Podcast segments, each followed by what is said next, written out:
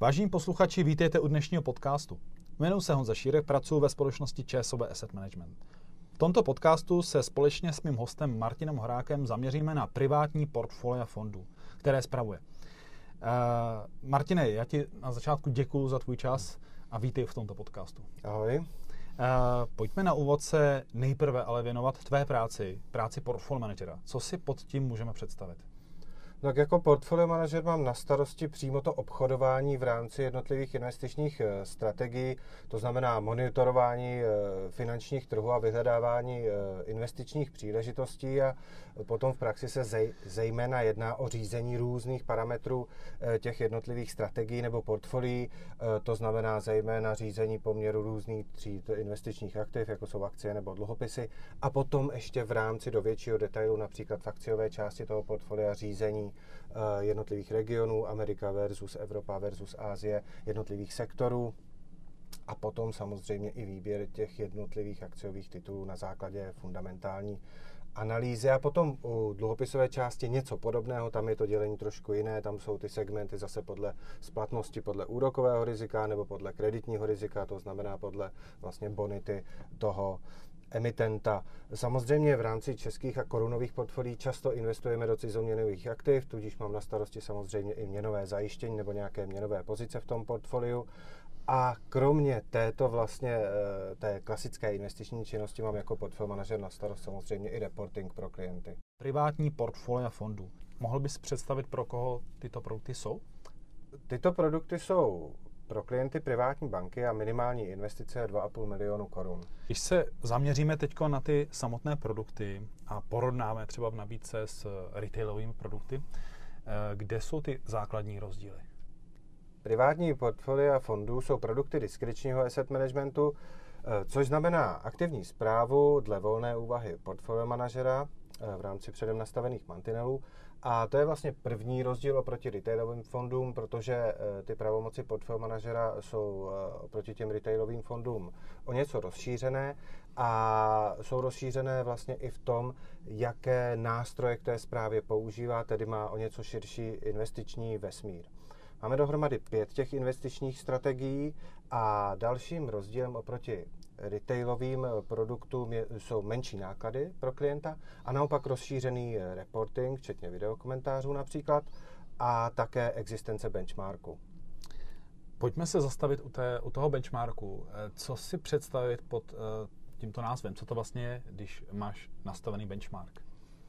Uh, benchmark znamená jakýsi etalon, oproti kterému to portfolio, respektive jeho výkonnost, poměřujeme v čase a tomu klientovi uh, slouží hlavně k tomu k větší transparentnosti, aby lépe mohl posoudit, uh, jak ten portfolio manažer dává přidanou hodnotu nebo nedává.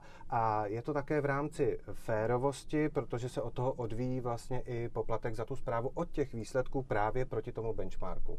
Děkuju. Eh, ty jsi zmiňoval, že máme celkem pět strategií. Čím se od sebe ty strategie liší? Eh, liší se v podstatě tím investičním profilem klienta. My samozřejmě, respektive privátní bankéř eh, s klientem projednává jeho investiční preference a vztah k riziku, vztah k výnosu, investiční horizont, všechny tady ty parametry a podle toho společně určí jakýsi investiční profil a právě tak máme definovány ty jednotlivé investiční strategie.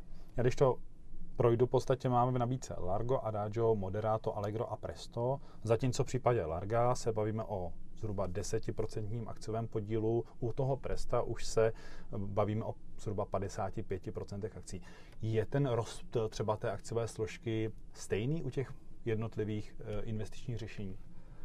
Je to odstupňováno tak, že u těch dynamičnějších strategií, eh, které, jak zmiňuješ, to Presto, které má to, čemu říkáme neutrální strategie 55% akcí, tak tam je ten rozptyl, ta zpráva i v rámci těch tří aktiv e, aktivnější, to znamená, u toho Presta se můžeme pohybovat od 35 do 75% akcí, samozřejmě takto aktivně u Larga, u velmi konzervativních klientů, kteří mají opravdu málo těch akcí, řekněme, nebo méně těch akcí, okolo 10%, tak tam, je, tam, to, tam to není tak dynamické ani ta aktivní zpráva.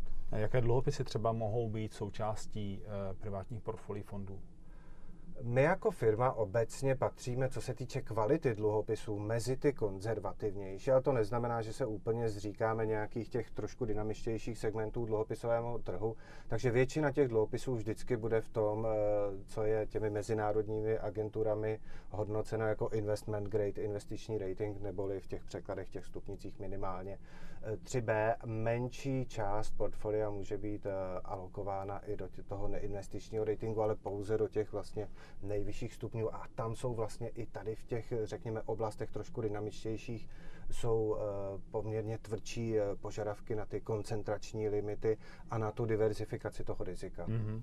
Tak pojďme schrnout na závěr, Martine, proč bys doporučil do těchto fondů investovat?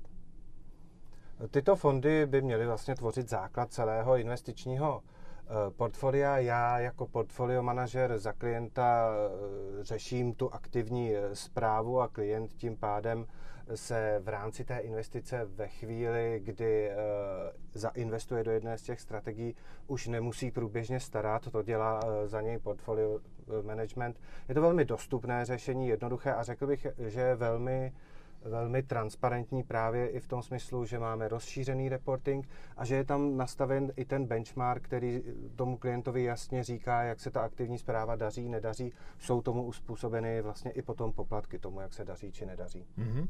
Tak jo, Martine, já ti moc děkuji za ty základní informace a za velmi zajímavé informace. Přeju ti, ať se daří a také ti přeju mnoho spokojených klientů. A já děkuji za pozvání a všem přeju i úspěšné investování. děkuji. Naschledanou. Naschledanou.